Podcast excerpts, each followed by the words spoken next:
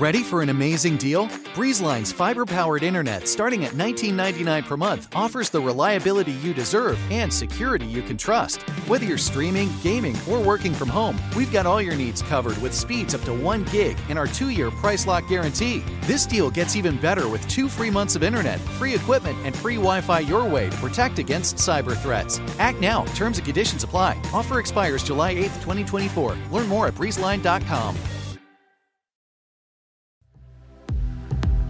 spoke, not elegantly, but with unmistakable clarity. She said, I ask no favor for my sex.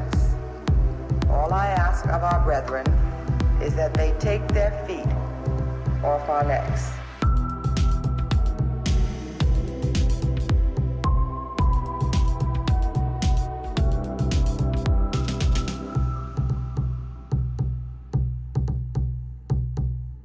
Hello, and welcome back to Strict Scrutiny, your podcast about the Supreme Court and the legal culture that surrounds it. We're your hosts for today. I'm Leah Littman. And I'm Melissa Murray, and we're alone. And you know what that means, Leah. Hi, Jinx. Will ensue. Okay. So, listeners, we have a very dense episode for you because the court is frantically trying to catch up and finish by the end of June, which is when it historically finishes releasing opinions in argued cases. And at the beginning of last week, it had left 29 opinions in argued cases to release. So, with three weeks left in June, that averages to about nine opinions a week. And we got five opinions on Monday and six on Wednesday. So, way to save it all for the very end, fellas. right. Um, none of the opinions that we did get were the abortion case, the guns case, West Virginia versus EPA on climate regulation or religious liberty. I could all B sides, all B sides. um, I'm not sure if I would go that far. Um, maybe I mean, maybe they're like Prince B sides where they're actually yes, really right. good. They're exactly, really good. or yeah. like Taylor's from the vault. Um, yes. I mean, the opinions themselves were bad. The issues were important. That's you know important to underscore. Um, but there I are B sides, just that these are not the things people are waiting for. Yeah, totally fair. Totally fair. Um, there are still 18 opinions outstanding, and many of the ones that are outstanding are just huge. So we did get important opinions and we want to recap them. And we also want to just underscore that in these opinions, two really big themes are starting to emerge and coalesce. And no, it's not that this is a consensus driven nonpartisan court. No, no. One major theme is that it's your fault if someone else messed up because our system of laws and justice, in quotation marks, isn't available to correct errors. That is a major theme of this set of opinions. The other major theme is textual healing, which is to say that these opinions evince big textual energy. And I think this is the kind of thing that could heal some of these rifts on the court and among the justices. That textual healing, it'll do it. Feels so good to me. um, in addition to going over as many opinions as we can cram in to the time that we have, we will also have your weekly Ginny Tonic segment for you. Cheers. Um, because truly, more and more just keeps coming out when it comes to Ginny, as we predicted would happen, I might add. Cassandra Um, Club, Ginny Virgin. right.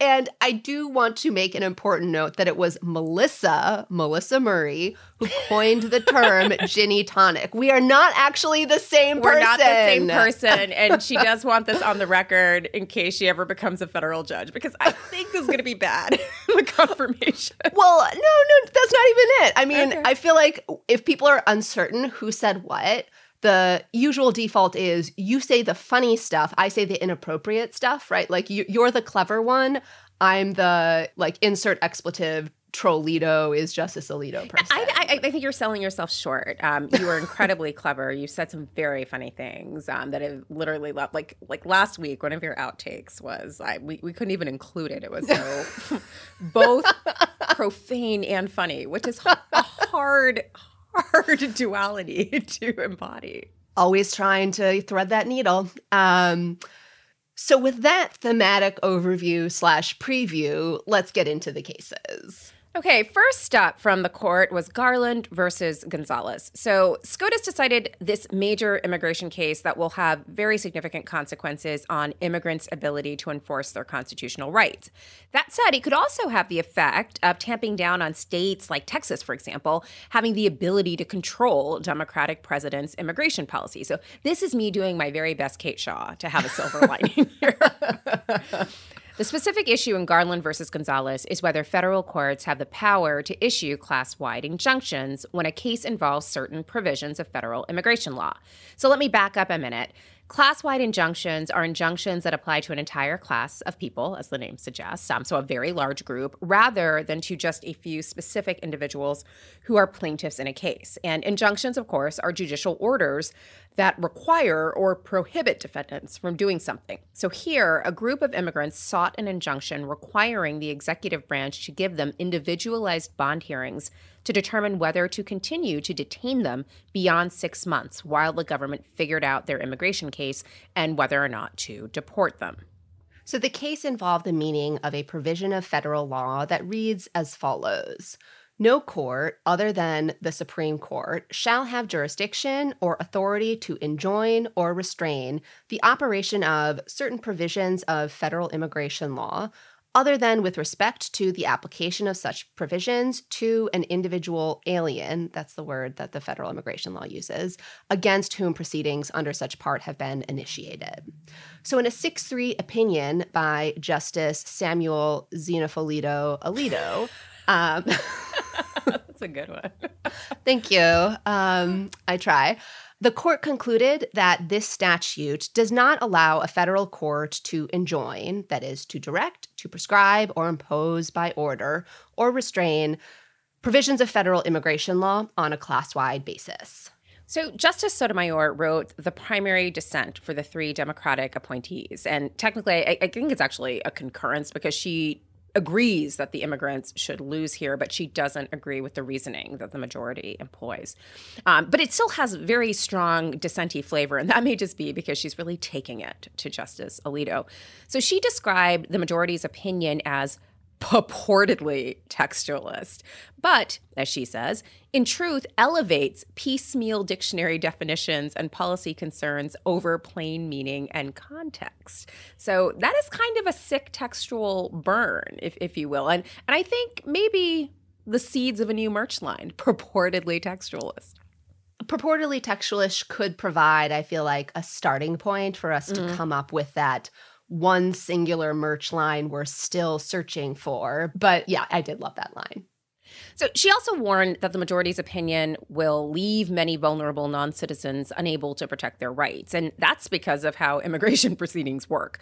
The federal government detains many, many people for immigration related reasons, and people who contest their status in immigration proceedings, that is, people who say they're not removable or who say that they're entitled to various forms of relief, don't actually have a right to counsel. So let me repeat that.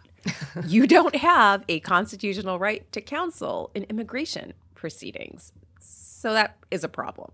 What class wide injunctive relief did in that world was to ensure that if a court concluded, no, the people who are detained under this provision are in fact entitled to bond hearings, then everyone who is being detained under that provision would actually get a bond hearing because an injunction ordered and required under a threat of contempt, the executive branch to actually give every individual a bond hearing.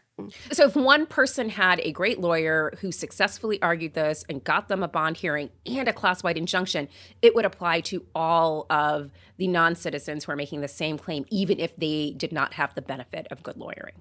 Exactly. It would benefit everyone. But now, without the possibility of class wide injunctive relief, every single immigration applicant will have to bring their own individual case and raise in their own individual case, you know, you need to give me a bond hearing. And without a constitutional right to counsel for a group of people who might not be native or fluent English speakers and say following every single development in immigration law, that's going to result in a lot of people falling through the cracks and into possibly excruciatingly long immigration detention. Could that possibly be the reason? like is that a feature or a bug of this opinion? There's a reason why I called him Xenofolito.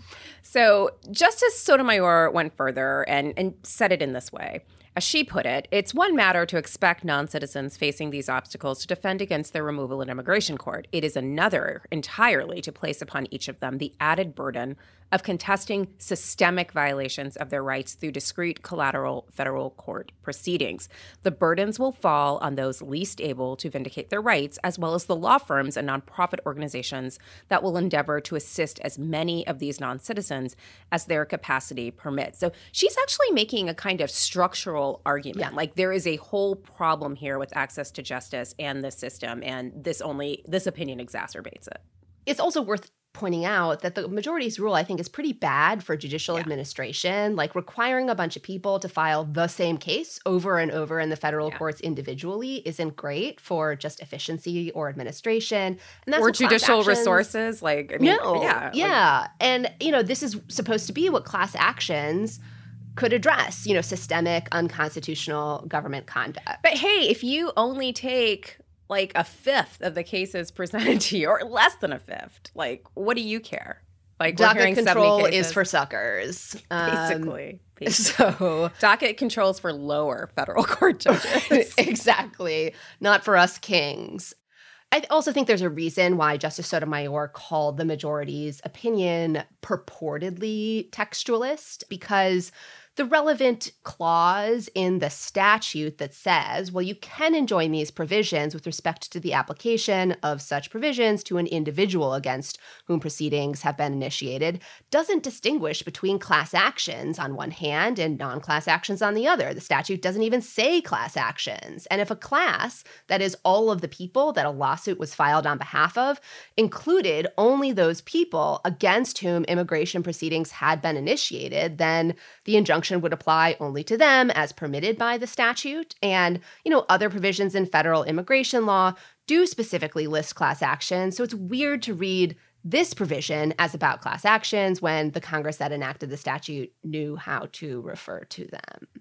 It's also worth noting that in a prior case, Califano, the court had interpreted a provision of the Social Security Act to permit class actions, even though the statute provided only that, quote, any individual could obtain judicial review. So there is another statutory analog that the majority could have used to analyze this. And the court rejected the government's argument that the word individual required a case by case adjudication of claims under Section 205G that's compatible with class relief. Yeah, I mean, this opinion is really extreme. That's X T R E M E textualism, if there ever was some. You know, Justice Alito is just going like straight Leroy Jenkins on immigration law here. Who's, Um, wait, who's Leroy Jenkins? do you really not know? Is this a, this is am I really on the back foot here? Yeah, no, this is a cultural reference that I was able to. Okay, so it was this hilarious video of someone playing a, a video game with their friends. Mhm. and the friends develop this strategy of we're gonna like hold back and wait.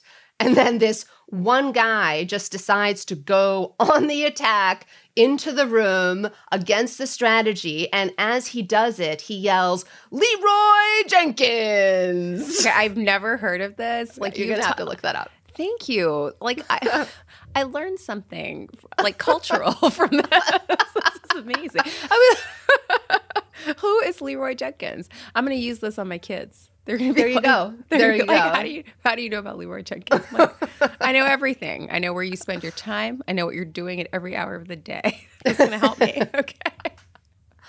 Um. Did also want to note on the purportedly textualist bona fides, uh, invoking our co host who is absent, Kate Shaw, who previously invoked uh, Victoria Nourse and Bill Eskridge's article, Textual Gerrymandering. This opinion might be one of the worst examples of textual gerrymandering and decontextualization I've ever seen because the opinion just singles out the phrase an individual alien and is like, therefore, you know, this means it can't apply to class actions, even though the statute doesn't say that. And like read in context, it's just not clear what it does.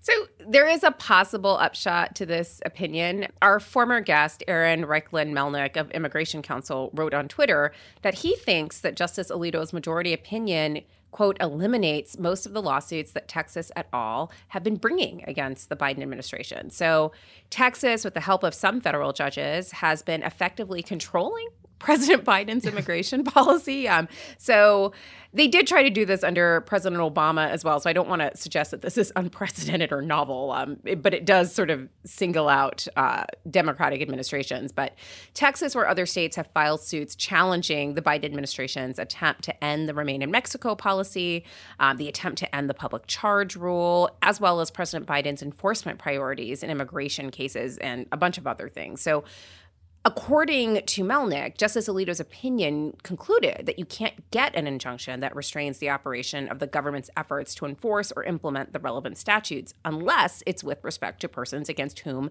enforcement proceedings have begun. But that's what Texas has done in some of those cases. And recall that in the Remain in Mexico argument, SCOTUS requested additional briefing on whether Texas's suit was prohibited by this provision.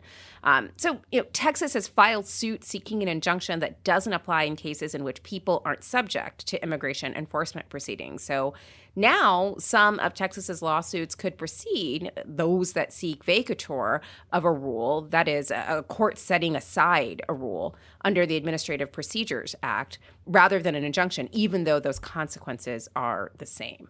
And one other possible avenue for relief that this opinion doesn't address is the propriety of class wide declaratory relief. So instead of an injunction, you know, this court would issue a declaration that this statute means this or this statute is invalid or something like that. All right, so shall we move along?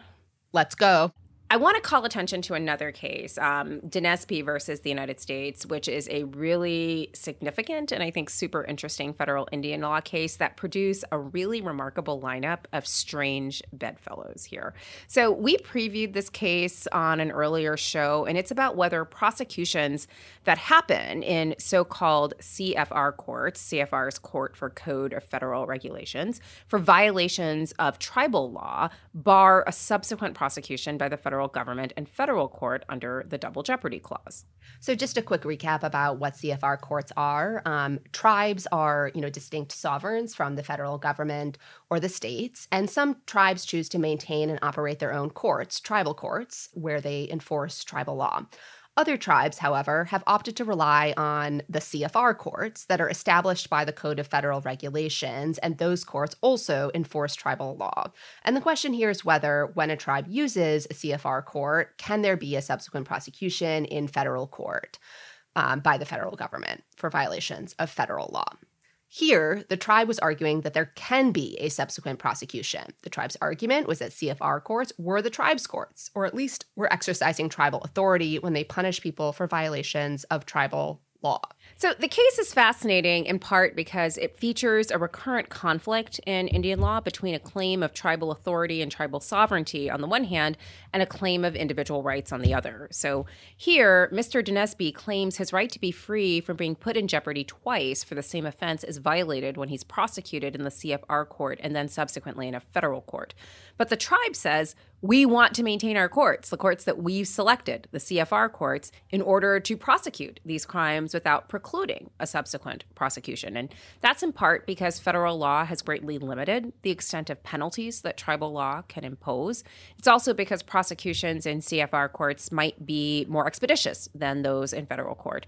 But it's also because the tribe views the maintenance of the CFR court and the application of tribal law in those courts as an expression of tribal sovereignty. And that's the part of it that I think always gave us a little bit of pause, I think, about Denezpi's argument. Um, and it, I think it also animates the Gorsuch dissent here. There's a kind of false consciousness argument that says, you know, the tribes say these are our courts, but they're wrong, or that the tribes say recognizing these as our courts would be good for tribal authority, but that the tribes are wrong. So the opinion was 6 3. Um, Justice Barrett wrote the majority. Justice Gorsuch wrote the dissent, where he was joined by Justices Sotomayor and Kagan. And I'll be honest, that lineup in an Indian law case really did give me pause because I had thought, you know, that the government was right here. Um, you know, mm-hmm. but the fact that Justice Gorsuch, Justice Sotomayor, and Justice Kagan, you know, are on the other side really does like, you know, give me pause. Are um, you a good um, person?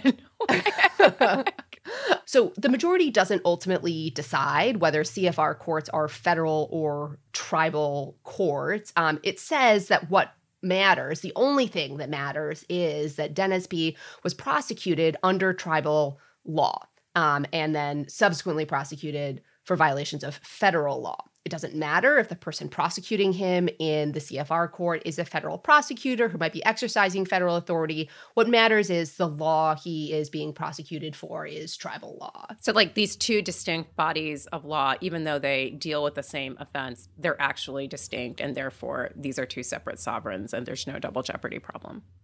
The dissent, however, takes issue with whether Denezpi was prosecuted for tribal law versus federal law. So they don't see the distinction as quite as stark as the majority does.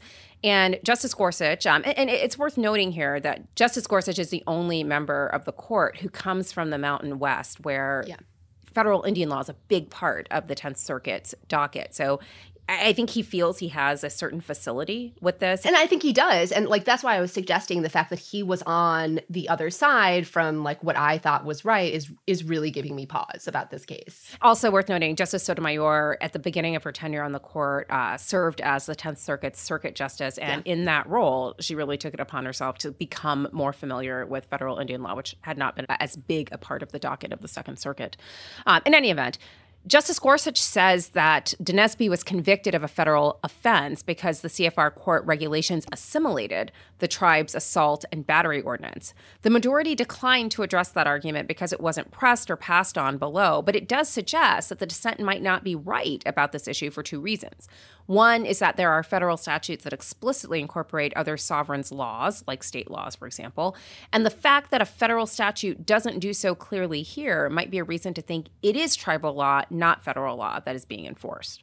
And the majority also, um, and this I think is really important, says it's not dispositive. That is, it doesn't determine the answer here, that the assistant secretary must approve a tribal ordinance before that ordinance can be enforced in a CFR court, because the secretary of the interior had to improve the tribal code, you know, that's enforced in tribal courts as well. Um, and the Supreme Court had already said in a previous case, Wheeler, the prosecutions in tribal court for violations of tribal law didn't bar subsequent prosecutions by the federal government. So, sticking with this theme of federal Indian law, the court also issued another decision in a case that combined both statutory interpretation, textual healing, and federal Indian law, and that was Ysleta del Sur Pueblo versus Texas. This was a federal Indian law case about the proper interpretation of the Indian Gaming Regulatory Act and the Ysleta del Sur and Alabama and Coushatta Indian Tribes of Texas Restoration Act. The big question in the case is whether the laws permitted tribes to operate on tribal lands gaming activities that the state regulated but did not flat out prohibit. And I think the actual game in question wasn't it bingo? Yes. Yep. B I N G O B I N G O B I N G O and bingo was his name. Um, yeah, that one. Nice. Um, so, in a 5 4 opinion by Justice Gorsuch, the court sided with the tribes and held that federal law only incorporated onto tribal lands state laws prohibiting certain gaming activities, not those regulating them. The court reached this conclusion largely by determining that Congress in the Restoration Act had preserved a distinction that had been established in the court's prior case, California versus Cabazon Band of Mission Indians, interpreting another statute but recognizing a distinction between regulation and prohibition there. And so Justice Gorsuch says Congress preserved that distinction in this Restoration Act. So the case has some very typical flowery, florid Neil M. Gorsuch hallmarks about statutory interpretation. I mean, burning for textualism. Uh, here's a few choice snippets. In the end, Texas retreats to the usual redoubt of failing statutory interpretation arguments, an unadorned appeal to public policy.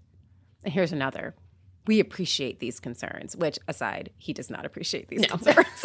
not appreciated. we appreciate these concerns, but they do not persuade us. Most fundamentally, they are irrelevant. It is not our place to question whether Congress adopted the wisest or most workable policy, only to discern and apply the policy it did adopt. Kneel out. It's just his inability to tone it down in any opinion on statutory interpretation. Like he is incapable of Neil's not gonna going kneel. it at- Neil's gonna Right, kneel. Exactly. Yeah.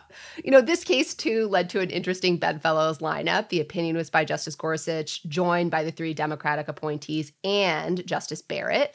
Um, I took this as a possibly encouraging sign for the outcome in Castro Huerta, the pending case about you know the implications and possible limits to the Supreme Court's major tribal law opinion McGirt from a few terms ago. Just because the majority opinion that Justice Barrett signed starts out with a strong affirmation for tribal sovereignty and the court's precedents in this area. You know, the majority opinion goes into detail about the history of Texas and states' attacks on tribe sovereignty, whereas the dissent by Chief Justice Roberts begins in 1968, as if that's where history begins, um, which is like really reminiscent of his opinion Yes. from Shelby County versus Holder to me. Like, let's just pretend none of that other history happened and it's all good now. Well, the dissent is also another really great example of textual gerrymandering and decontextualization. Um, it focuses almost exclusively on this language, all and any, and and really does not focus or even take seriously what the majority is interested in, which is the distinction between regulation and prohibition. So, Yeah. I wonder what both of these opinions, um, Denezpi and Ysleta del Sur Pueblo, suggest for the upcoming term when the court's going to take up that Yeah. Indian Child Welfare Act case, um, Yeah. Versus Haaland, which I feel like these cases point in different directions for that case. yeah. Um, I would be reticent to like read Yeah. too much into them. I mean, I, in some ways, like Denezpi, I think is like the more relevant one for Yeah. that. And it's just hard to know exactly. It's going to be really interesting um, how Justice Gorsuch reconciles his interest in tribal sovereignty and this body of federal Indian law that you know he seems to be the one who feels most fluent with, and this argument that the Indian Child Welfare Act is not about political sovereignty but is rather about a racial classification. Stay tuned. Are you like me and tracking the polls obsessively this election year? Well, Dan Pfeiffer's right there with you, and he's taking them seriously, but not literally. Take an average of the polls. Don't forget about any one poll. And the thing that we try to tell everyone in every episode of this podcast is a poll that has Biden up to and a poll that has Biden down to. They all tell you the exact same thing, which is this is a very, very close race. The goal of this podcast is to help people understand polling and freak out about it just a little bit less. Explore the latest polls, what they actually mean, and whether or not it's time to hit the panic button. Tune into Polar Coaster with Dan Pfeiffer, Crooked's latest subscriber exclusive show. To get access, subscribe to our Friends of the Pod community only at crooked.com slash friends.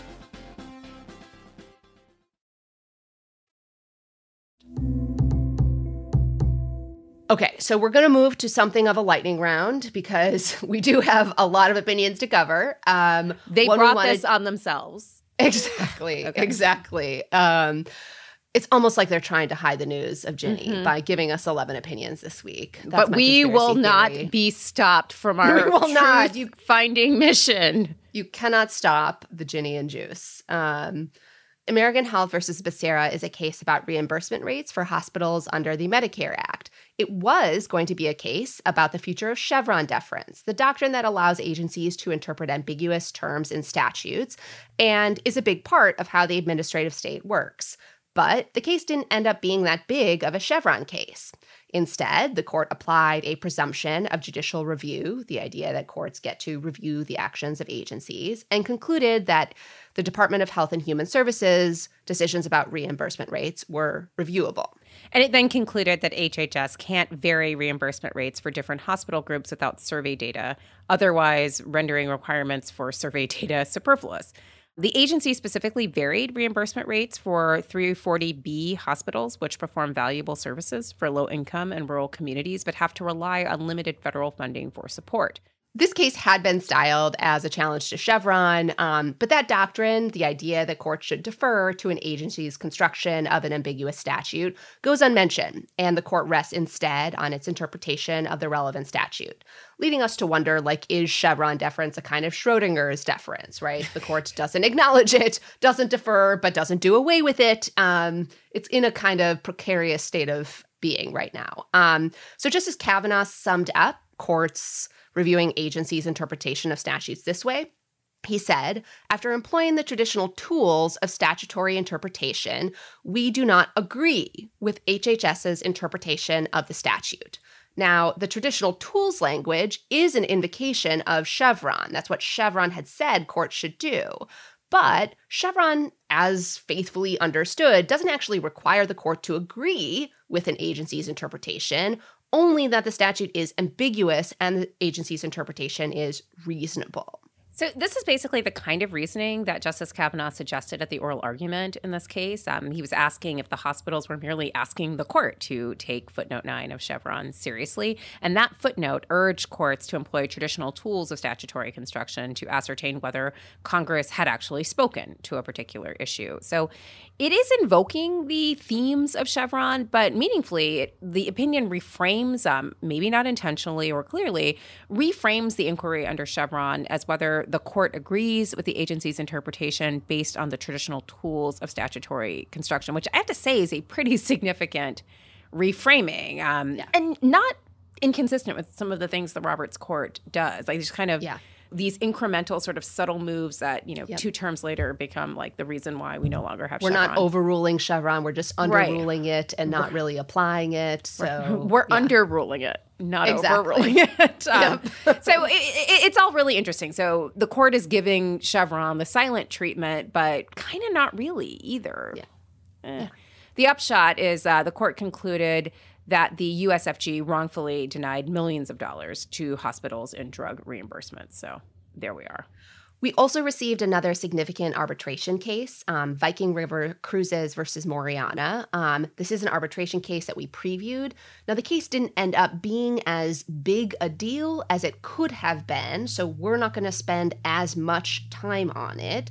But it did involve some shade that was thrown at Justice Alito, which, of course, I feel compelled to highlight. Okay, why don't you highlight it? Well, we got to explain what the oh. court did before I can we? do the shade. I, yes. Okay, so let, let me do it. All right. The the question in the case concerned California's Private Attorneys General Act and the Federal Arbitration Act. In brief, California's Private Attorneys General Act allows employees to bring suit on behalf of the state when employers violate labor laws. And when they do so, they can seek relief on behalf of the state. So, say an employer was sued for minimum wage violations. Under the PAGA, Private Attorney General's Act, an employee could sue for all of the wages that an employer failed to pay, and most of that money would go to the state, not to the employee. But the point is that an employee could sue to recover more than just their own damages. So the employee in this case had signed an arbitration agreement with her employer, and that agreement contained a provision saying the parties could not bring a dispute as a class or a representative action under California's Private Attorney General Act. The employee sued in federal court despite that arbitration agreement, and the employer then said, you can't do that because you agreed to arbitrate your individual claim and you can't bring the representative PAGA claim in arbitration proceedings, so the federal court has to dismiss it. So, in this opinion, the court said basically that the employer's right. That is, because this arbitration agreement says that you must arbitrate your individual claims, you can't bring a representative claim under PAGA. Um, you agree to that, and that's the end of the matter. Arbitration is the way forward. But, and this is a really big but, the court said that the Federal Arbitration Act does not prevent a state from creating these representative actions, i.e., the ability to litigate on behalf of the state. And this is the big part. It said that the Federal Arbitration Act allows states to create rules barring agreements that waive the right to bring representative action. So, in other words, California could have a law that says here is a private attorney general's act that allows citizens to bring suit on behalf of the state. You cannot waive your right to bring a private attorney general's claim, which could be really significant. It could be. Now, the reason that didn't work here and didn't allow the employee to bring their representative private attorney general claim is the Supreme Court said California's Private Attorney Generals Act, did not provide a mechanism that allows an individual to bring a representative action in court if they don't also have the right to bring an individual claim in federal court. This is technical but important. The court said their reading of the California statute is California law didn't allow an individual employee who lacked the ability to bring an individual claim in federal court to then bring a representative claim on behalf of the state. This is a big caveat as Justice Sotomayor pointed out in her concurrence. And it's possible that the California legislature could amend PAGA to allow individuals to bring representative claims, even if they don't bring individual ones, or that the California Supreme Court could say, actually, our interpretation of PAGA is that an individual could bring a representative claim, even if they can't bring an individual one. So now let's get to the shade. And it comes from Justice Amy Coney Barrett. And I have to say, she kind of shades Justice Alito pretty regularly. Um, do you remember like her concurrence in Fulton last term yeah. was a little shady? Um, yeah. Um, so Justice Alito in Fulton wrote this like long historical analysis about how he thought Smith was wrong. And Justice Barrett said, while history looms large in this debate, I find the historical record more silent than supportive. And that was like her extent of her just dismissing his opinion in its entirety. It was basically like, per my last email, I told you in conference that I thought this was bullshit. Bye. Right. Yeah. and and now we get to the shade in Viking River Cruises, which is Justice Barrett writes a concurrence that says, I joined part three of the court's opinion. I would say nothing more than that. The discussion in parts two and four of the court's opinion is unnecessary to the result, and much of it addresses disputed state law questions as well as arguments not pressed or passed upon in this case.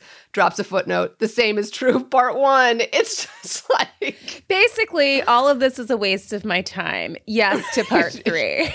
yeah, right. Exactly.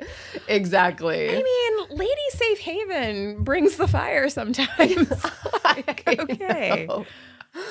So we didn't get an opinion in this case, um, but we did get an order that I wanted to highlight because it will bring us back to the first theme that Melissa suggested, you know, these opinions uh, sounded. And the order was in Andrus versus Texas, um, and it relates to some of our discussion on previous episodes about the court's lack of care for explicit textual rights, like the Sixth Amendment right to counsel.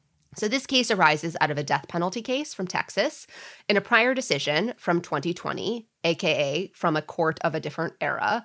The US Supreme Court held that Terrence Andrus's counsel at his capital sentencing provided ineffective assistance of counsel. The counsel had failed to uncover, quote, an apparent tidal wave of, quote, compelling and, quote, powerful mitigating evidence and failed to investigate and challenge the state's theory for why Andrus should be sentenced to death.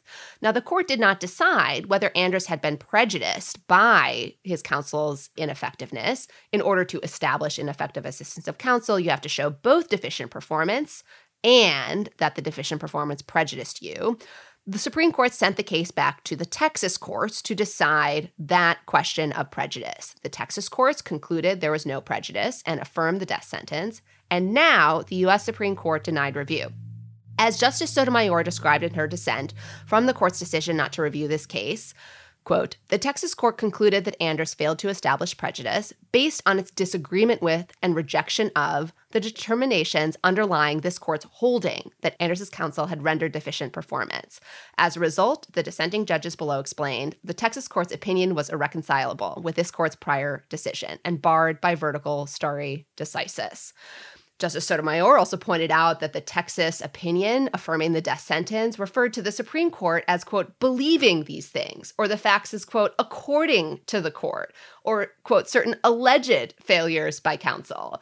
It's almost as if the US Supreme Court is signaling to the lower courts, like, you don't have to follow our precedents you don't like as long as they were decided before Amy joined the court. I mean, it's just yeah, real strong stare decisis is for suckers. Uh, and, you know, and stare decisis uh, also for suckers in the lower federal courts and state courts too. So there you go. That's worth mentioning um, because we are recording today on Friday, and there was a, an opinion issued by the Iowa Supreme Court in an abortion case, which basically like they basically overruled their own decision from just a couple of years ago on the sort of standards for abortion. And one can only look at that opinion and imagine like they're taking their cues from the court itself and its casual disregard for precedent. So, Yeah.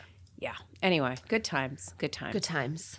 All right, let's do one last opinion. Um, again, they've been like just pushing out stuff. So, like, apologies if we are not getting into ZF Automotive versus Luxshare, but like, Truly apologies. it was unanimous consensus driven court. So here, let's talk about George versus McDonough. Um, there, the court holds that a legal error applying a regulation that is contrary to statute is not grounds for reopening a federal agency's denial of benefits to a veteran. We previewed this case earlier. Um, the agency, the Department of Veteran Affairs, otherwise known as the VA, denied Mr. George benefits, but they invoked a regulation to deny him those benefits. And a court subsequently found that the regulation was invalid. It was contrary to law and to statute. So basically, the VA made a legal error in denying Mr. George the benefits he sought. Now, by statute, you can reopen a denial of benefits if there were clear and unmistakable errors. And what the Supreme Court held in George is that a legal error applying a regulation that is contrary to law does not constitute a clear and unmistakable error. The court leaned. Wait, just like what?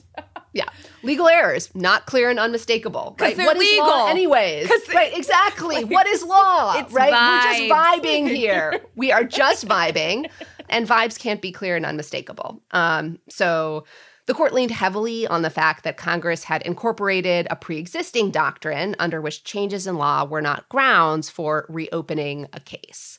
This opinion was 6 3. It was written by Justice Barrett and Justice Gorsuch, Justice Sotomayor, and Justice Breyer were in dissent here. Once again, we must ask in an existential way where was Justice Kagan? right.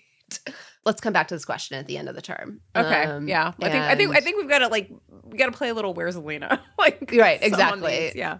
Okay. Right. As uh, Mark Stern pointed out on Twitter, George is the fourth case this term in which Barrett has authored an opinion for the court and Gorsuch has authored the dissent. Um, and George is the case we were talking about when we said that one of the themes of this term is you are shit out of luck if other people screwed up. Like lawyerly incompetence, governmental incompetence does not give folks a pathway to relief or even reconsideration.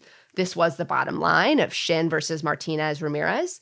It was the bottom line of Patel versus Garland, holding that federal courts can't review factual mistakes in denials of discretionary immigration relief. And, you know, Shinn, of course, is the case that's like, well, yeah, the state appointed you two ineffective attorneys. That's your fault. And there's nothing the federal courts can do about it. I really worry. I don't think it's this is the intentional purpose of the court deciding these cases this way, but I do think like if you make government ineffective, if you don't allow government to correct its mistakes, like you are delegitimizing government, right? Like this is why people become disillusioned. Like the government won't even admit its errors, it won't correct its errors. You're not even like allowing a minimal pathway to reconsideration. It's just it's not great. Are you like me and tracking the polls obsessively this election year? Well, Dan Pfeiffer's right there with you, and he's taking them seriously, but not literally. Take an average of the polls. Don't forget about any one poll. And the thing that we try to tell everyone in every episode of this podcast is a poll that has Biden up two and a poll that has Biden down two. They all tell you the exact same thing, which is this is a very, very close race. The goal of this podcast is to help people understand polling and freak out about it just a little bit less. Explore the latest polls, what they actually mean, and whether or not it's time to hit the panic button. Tune into Polar Coaster with Dan Pfeiffer, Crooked's latest subscriber exclusive show. To get access, subscribe to our Friends of the Pod community only at crooked.com slash friends.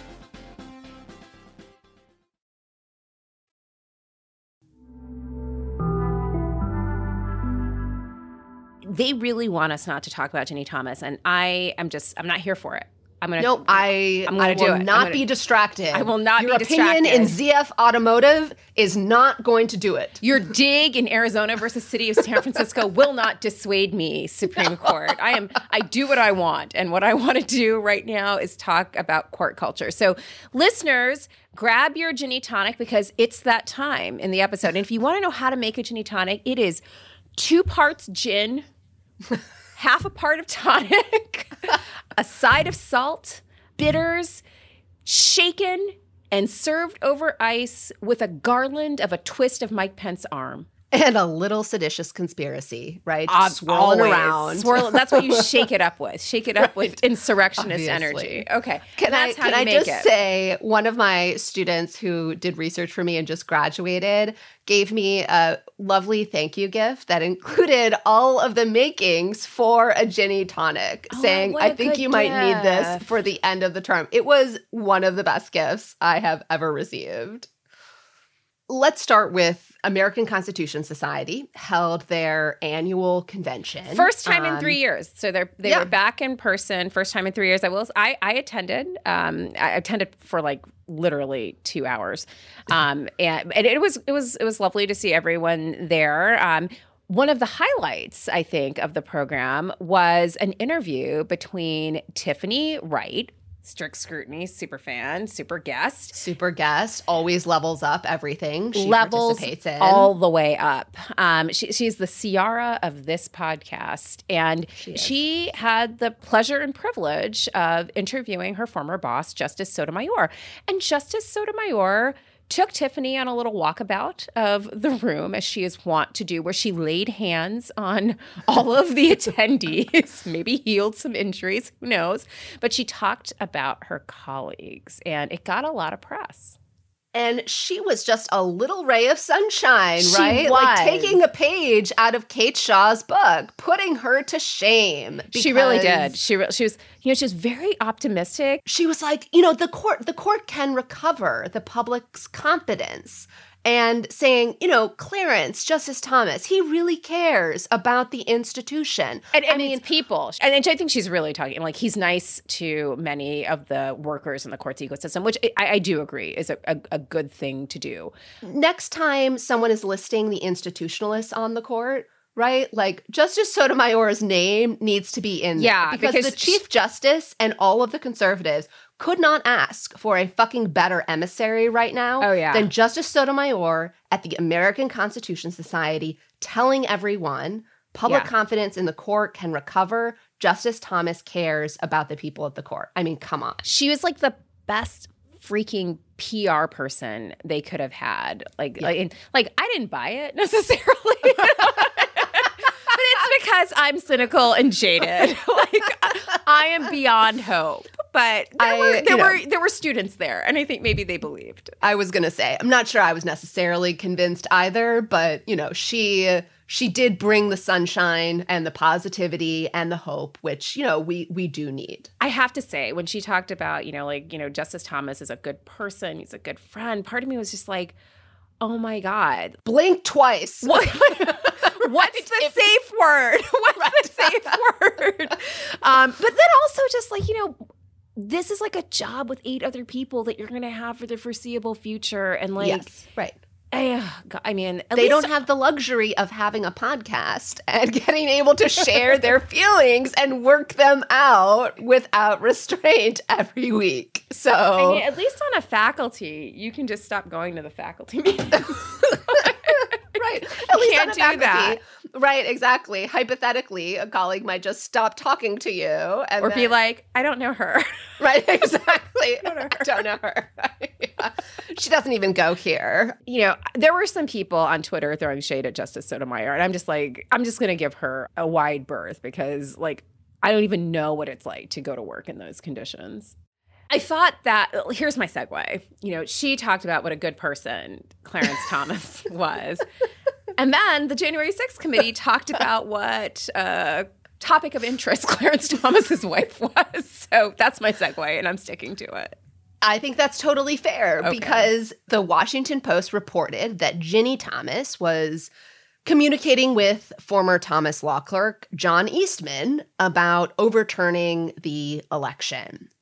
John Eastman, of course, is the person who wrote memos encouraging this theory whereby state legislatures could disregard the votes of state citizens and just appoint all of their electors to vote for Trump, who lost their state's vote, and steal the election. Well, and it's, it's a theory that he actually seemed to acknowledge, according to the committee's testimony, was batshit crazy. I mean, you know, it seemed like the testimony was that Eastman admitted, you know, a suit based on this theory would lose, but only nothing. because the the the law in question is unconstitutional.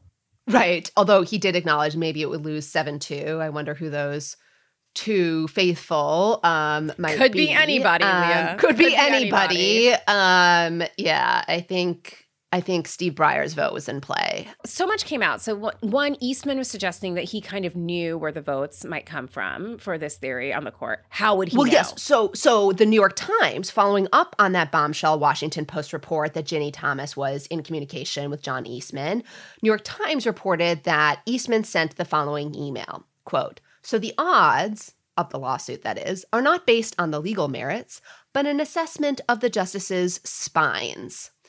And I understand that there is a heated fight underway. For those willing to do their duty, we should help them by giving them a Wisconsin cert petition to add into the mix. Dun dun dun. So I mean, okay, like and poor Justice Sotomayor, we can restore faith in the court. poor Justice Sotomayor, she's trying so hard. Um, okay, so a couple of things just to note here, right? Um, so one, Ginny Thomas is in communication with him. Yep. Not really surprising. He's part of their milieu. Like, you remember we talked about um, the listserv, the Thomas listserv. He's ostensibly on that. I imagine that they are in communication. Um, you know, there was a lawsuit involving whether certain emails could be disclosed. And Clarence Thomas was the only dissenter in that case. And I kind of wonder why now that all this stuff is coming out. I mean, the specter is just so reeking of impropriety and Well, so so that is the point, Leah. Like yes. it actually isn't like I don't actually know if there's any impropriety, and I'm not going to say that there is, but legal ethics suggests that it doesn't matter. It's, It's the, the appearance. Yes. Yeah, it's the stench. It's the- it's the stench. Can this institution survive the stench? That was the question Justice Sotomayor asked. But she says yes. like she's like, you got to put a mask on, but yes. And and I did want to know, you know, one specific thing about this Eastman email referring to the heated fight underway. I don't know that this is definitive proof that like someone is telling him internal deliberations about the court. As people pointed out on Twitter, this email was sent after the Supreme Court had denied Right. the petitions for certiorari asking the court to intervene in the electoral count before the vote was certified. And you have to take this with a grain of this is, of course, all part of like a grift. But again, like that being said, the appearance of impropriety is just through the roof. It's all over. And like even if this this is said in order to like get money, he's he's conveying I have an ear, an insight, an inside person on the court. I know what's going on there. So let me connect some disparate threads, right? So we have John Eastman purporting to have an in at the court, like someone who to whom he can feed information and who in turn is perhaps feeding him information. A sober, not an apparently inebriated John Eastman. Um, right. Yeah. Um, and then Ginny Thomas is exchanging text messages with him, query whether she is the person with whom this flow of information is coming. Um, then the leak of the Dobbs draft opinion. Yes. I mean, are people putting this together or is it just us cooking up a little conspiracy? like, because I, I, think that, like, I mean, loose lips sink ships. Yeah. right. Snitches get stitches. Obviously, they don't. right, exactly. exactly. Not um Snitches should get subpoenaed. But right. it's just like, it feels like the court is kind of a sieve, but Yes. maybe it's just her.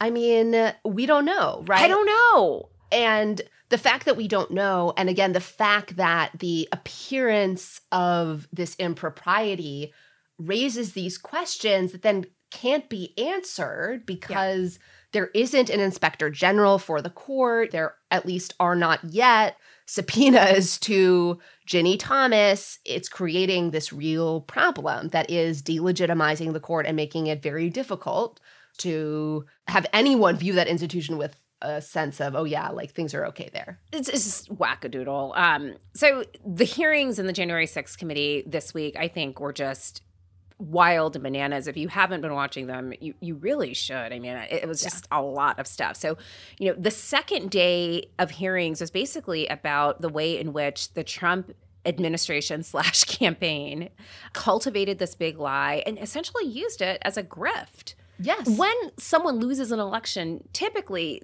the money dries up. No one gives money to people who have lost their campaign.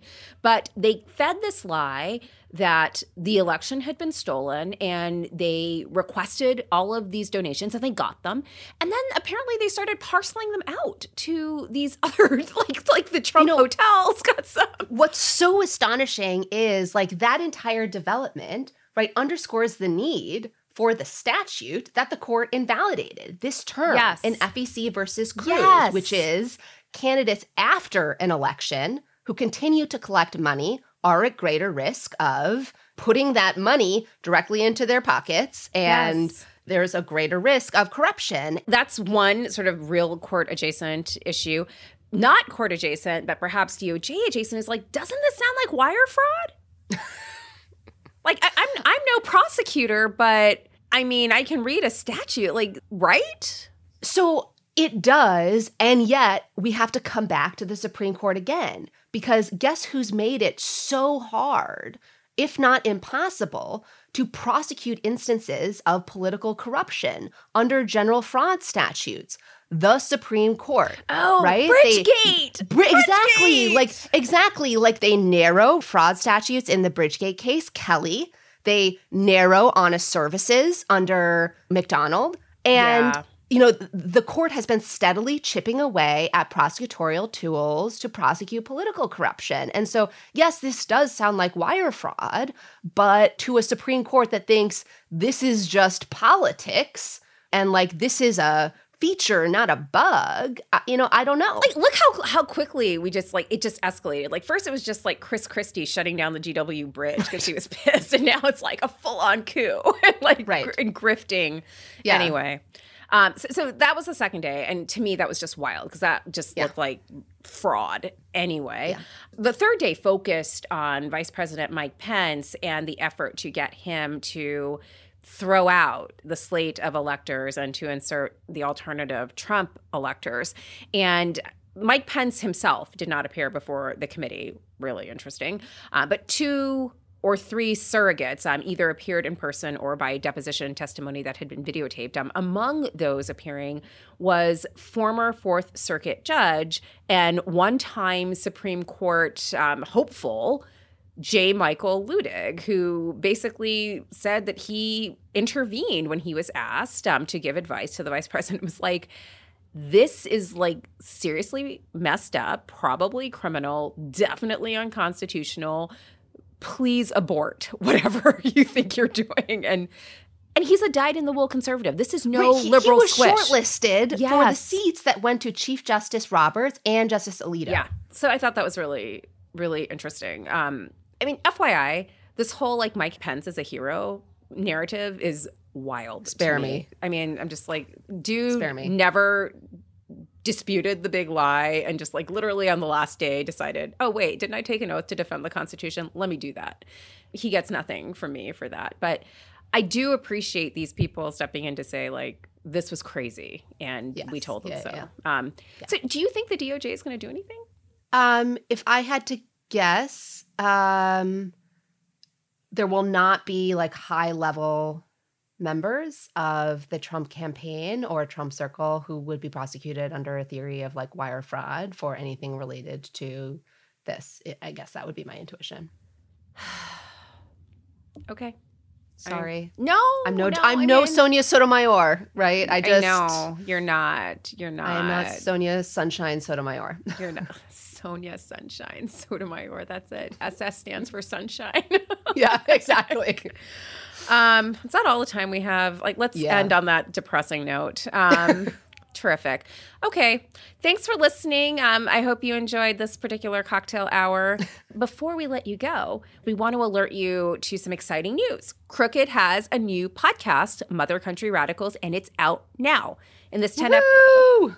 Congratulations. um, this is a 10 episode series where host Zayd Ayers Dohrn takes us back to the 1970s when his parents and their young friends in the Weather Underground organization declared war on the United States government. The story explores the progressive reasons and deadly consequences of this monumental time in history with both archival footage and firsthand interviews of nearly every living member of the Weather Underground and Black Liberation Army. Leah, I'm loving it so far. Do you like it? I've really been enjoying it. Um, I have been listening to it um, on my walks with Stevie. How does Stevie like it? Stevie's a fan. Two Stevie's paws fan. up. Way Yeah. up. Yes. Four paws up, honestly. She rolls over on the ground, sticks them all up. So And so are the critics rolling over and sticking their hands up because they love it too. Um, the podcast actually just won in the best audio storytelling category at the Tribeca Film Festival. And you can listen to the first four episodes of Mother Country Radicals right now, wherever you get your podcast. You can cue it up right after Strict Scrutiny. It's a great chaser for your refreshing Ginny Tonic, the drink of this summer. cheers. Strict Scrutiny is a Crooked Media production, hosted and executive produced by Leah Littman, Melissa Murray, and Kate Shaw. It's produced and edited by Melody Rowell, with audio engineering by Kyle Seglin, music by Eddie Cooper, production support from Michael Martinez, Sandy Gerard, and Ari Schwartz, digital support from Amelia Montooth, and summer intern support from Anushka Chander.